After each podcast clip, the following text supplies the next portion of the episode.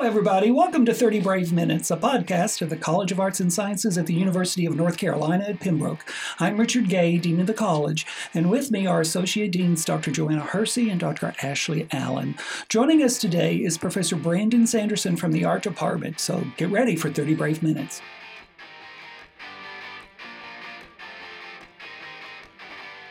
Brandon, tell us a bit about yourself, please.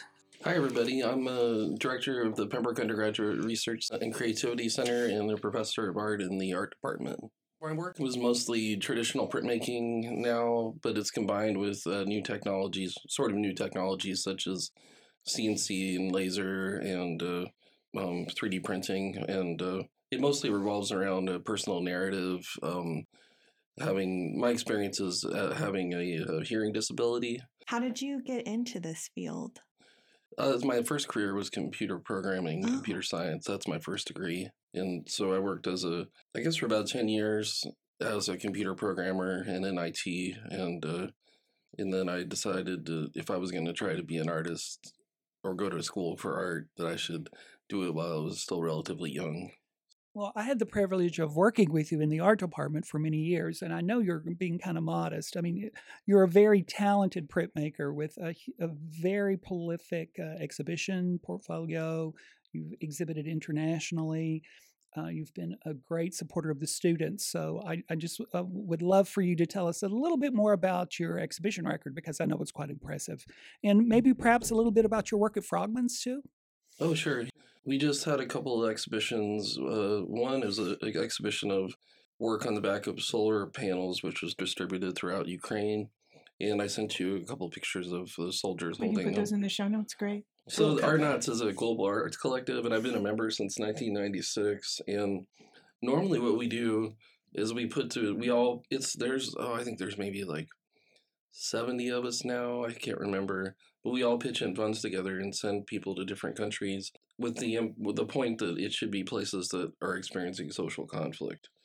And we work with museums or different places to set up exhibitions that's a discussion of what's happening there, not necessarily in an expressed opinion. But with the the solar panel project was different because we wanted to do something to actively help people.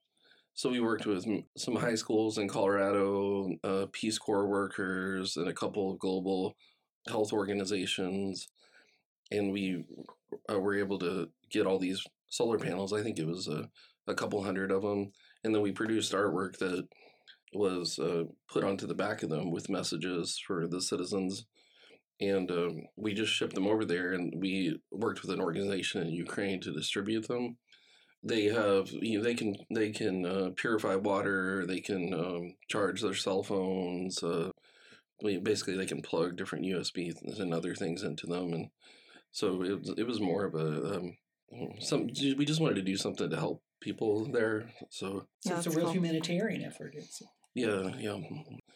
We had an exhibition in the jungle in Colombia, and um, is in an area with no electricity or running water or anything, and and then we're we're having a exhibition in Rwanda at the Kigali Genocide Memorial, in a couple of weeks. And then there's one in Sarajevo right now. We're going to have an exhibition in June in uh, Northern Ireland. So that's what I'm doing now. And then, oh, I also have a solo exhibition at Methodist University, which is next week. And I also am director of the Frogman's Printmaking Workshop, which is uh, the largest printmaking workshop in the United States. And I've been involved with that for 20, 22, 23 years or so. And in that, it basically, we, we get all the what we consider the best printmaking faculty in the United States altogether at the University of Iowa, which is um, sort of one of the printmaking centers of the United States, and people from all over the country and the world come and attend. And so wow. I hope I hope run the workshop.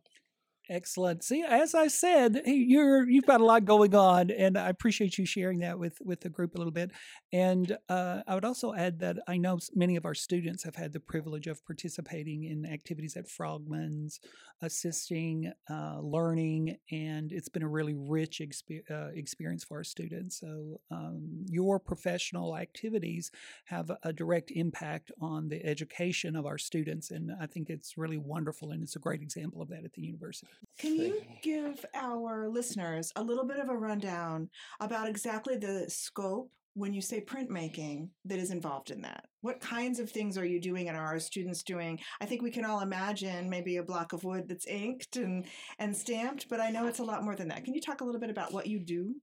Yeah, I've always liked I always liked printmaking because I don't I like to do a lot of different things at once, and I can't just sit down and work on one type of technique. And it, I've always called it the jack, the jack of all trades of art because it has elements of sculpture. You're etching metals, carving metals and woods, and there's elements of chemistry that you have to understand in order to do lithography, which is working with stones and metal plates for printing. You have to be a little bit of a mechanic in terms of like uh, operating machinery. We use commercial printing processes that are still used today, and some that go back 2,000 years old because it's essentially, it's essentially making art using the history of commercial printing and everything that that encompasses. Okay. So do you use mostly metal? Or is it a variety? I kind of do most of it, you know. I and I think that's because it's like I I get I'll get a little bored if I just do one thing. And I remember when I was a student, and I was I've actually been thinking about this since I've been teaching for a while now. Like a lot of my professors when I was a student, they just did the same thing and they used the same processes and they basically made the same art over and over again once they got to a certain point in their career. And I thought, like for me, uh, it's important to for myself to grow and also as a kind of a model for the students to be constantly like learning and trying to do new things and I, mean, I think it's very important for us to be students Absolutely. you know so yeah So, do you incorporate any of your computer science background into anything that you do with printmaking? i do uh, especially with the uh, several grants i got setting up software and uh, to run lasers and being being able to work on them when the things go and be able to repair them affordably when things go bad and because oftentimes like the commercial package where it does everything for you is much more expensive so i'm being able to code and do certain things um, i've been able to draw from that skill set What Yeah. role do the lasers play?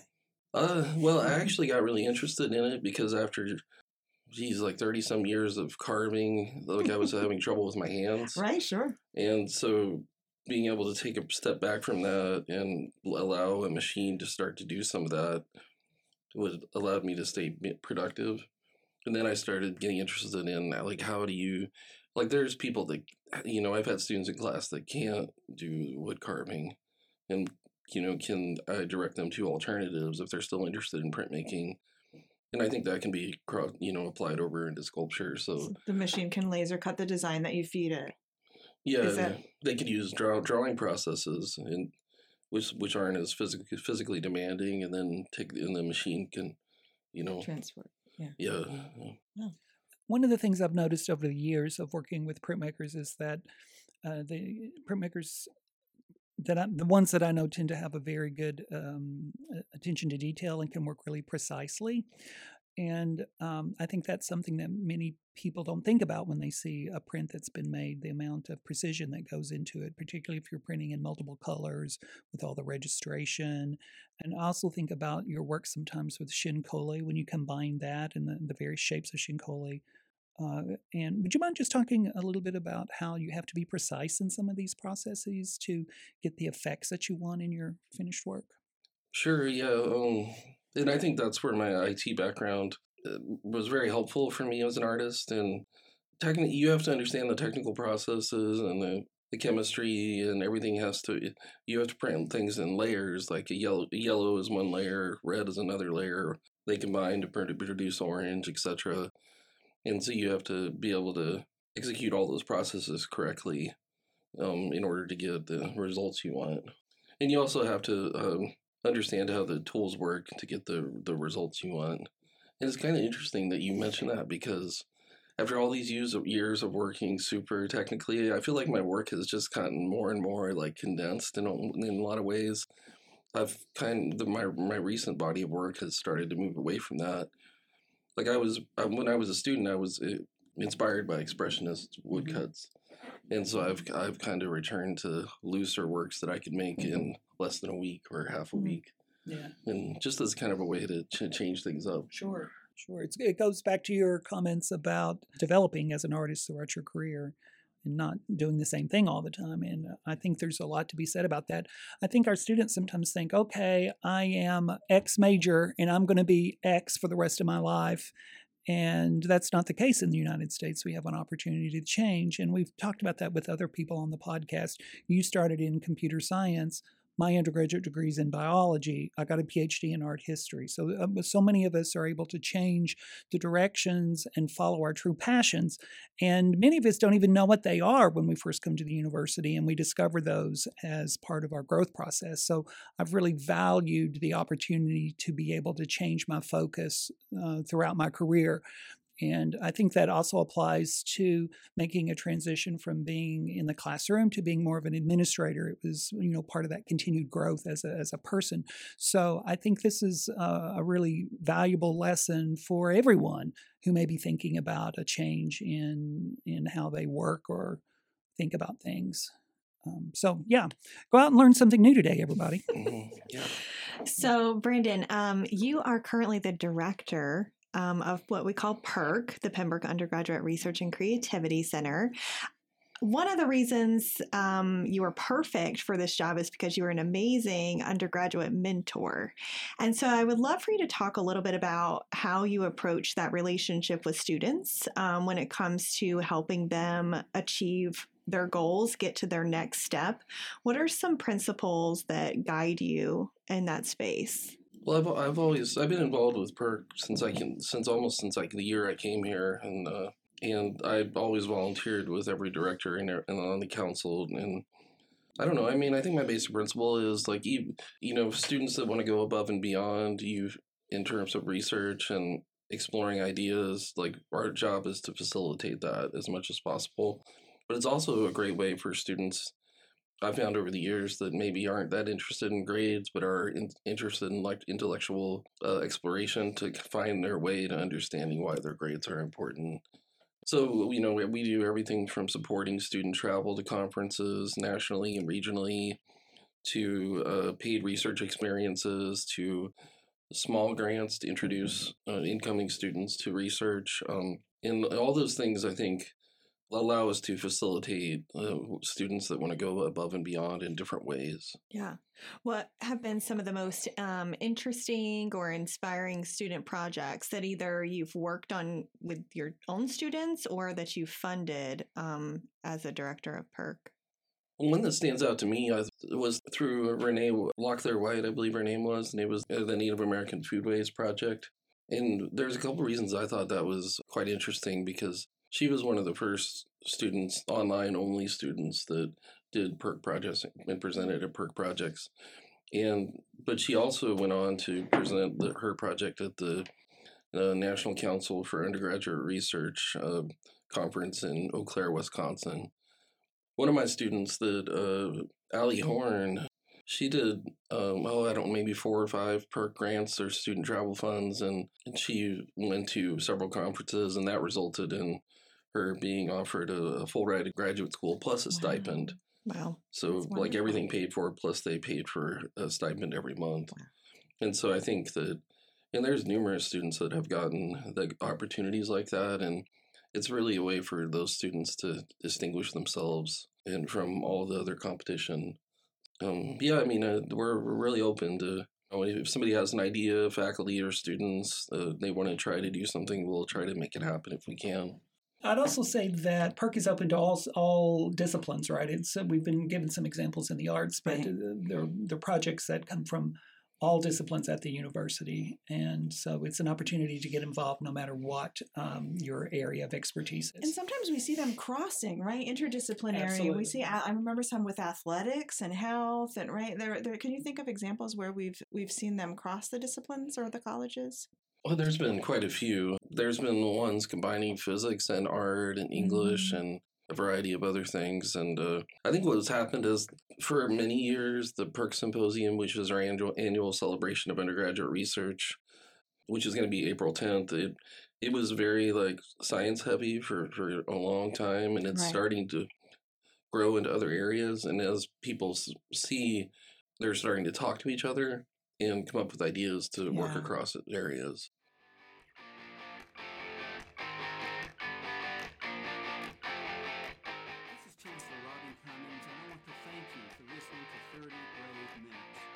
Our faculty and students provide expertise, energy, and passion driving our region forward. Our commitment to Southeast North Carolina has never been stronger through our teaching, our research, and our community outreach. I want to encourage you to consider making a tax-deductible contribution to the College of Arts and Sciences at the University of North Carolina at Pembroke. With your help, we will continue our impact for generations to come. You can donate online at uncp.edu slash give. Thanks again for listening.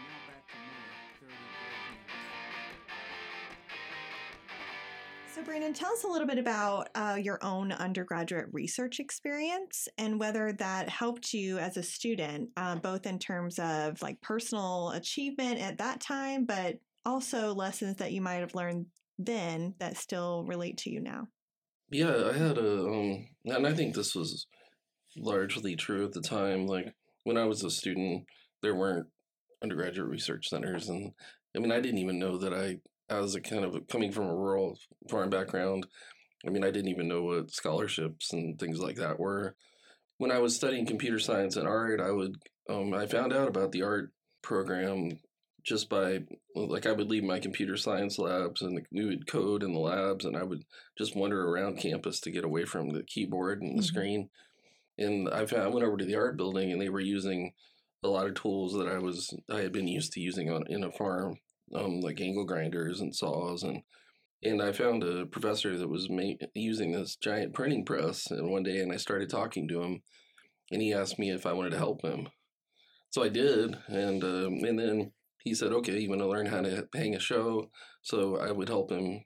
None of this was through any program. It was just like I he showed me how to ha- hang an art show, and then he said, "Well, you know, um, you want to learn how to uh, build an airplane hangar." So we built an airplane hangar, Just a random airplane No hangar, right?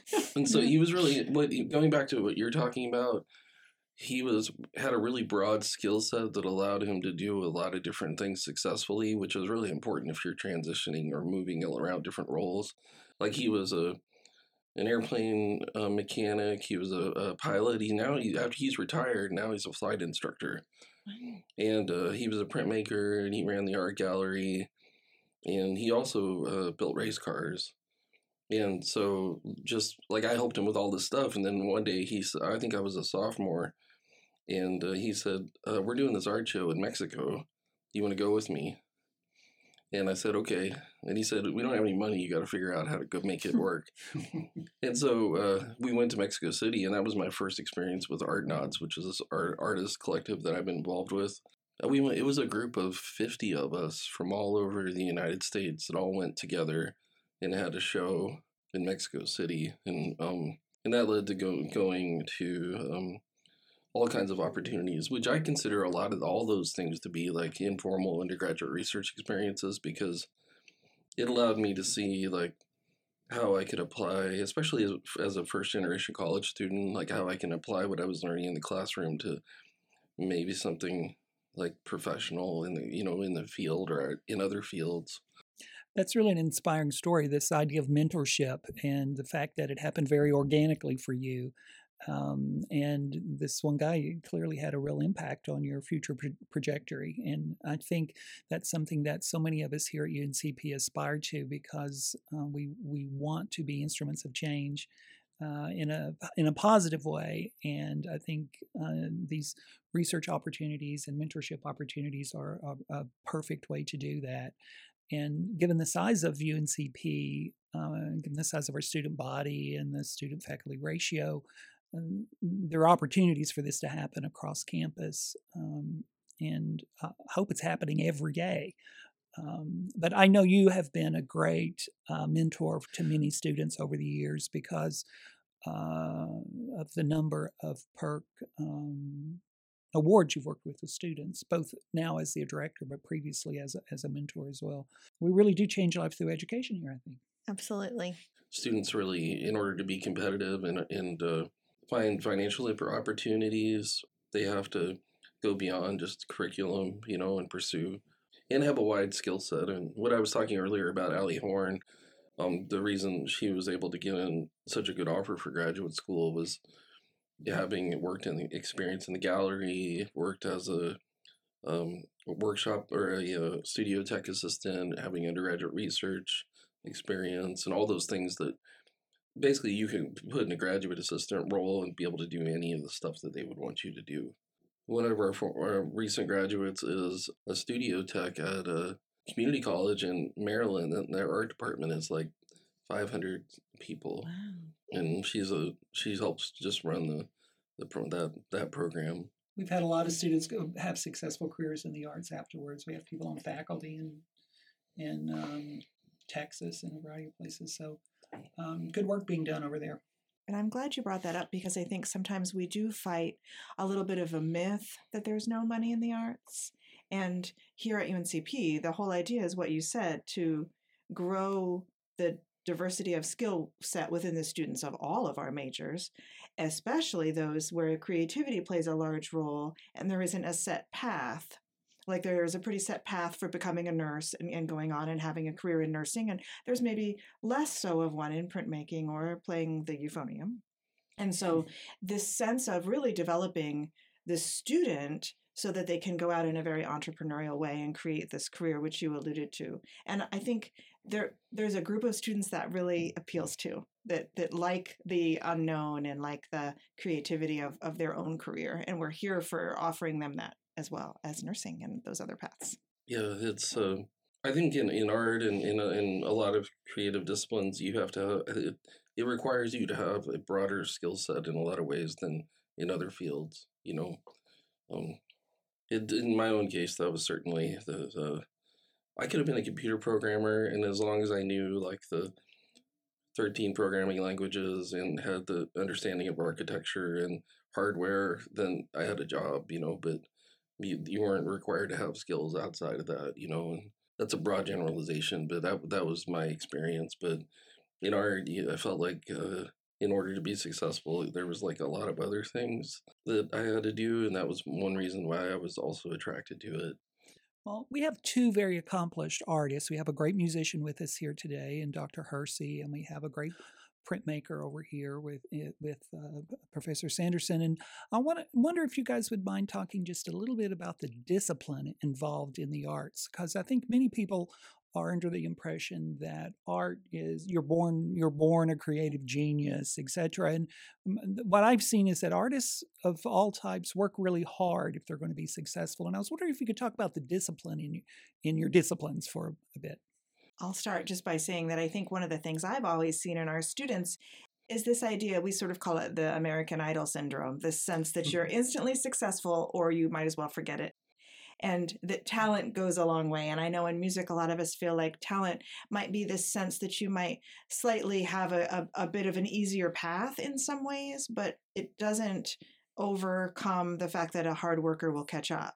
And, and there is a bit of a sense that if you don't have the talent, you won't make a career. And I believe that you just need to keep going. And that if you really put your heart and soul into something, that comes through to the audience. And it might not look like, like what you expected when you started out. But I coach the students to find where they can feel comfortable experimenting and just staying in the game, I think is the most important thing. I don't know, in, in your side of the fence in art, what do you think?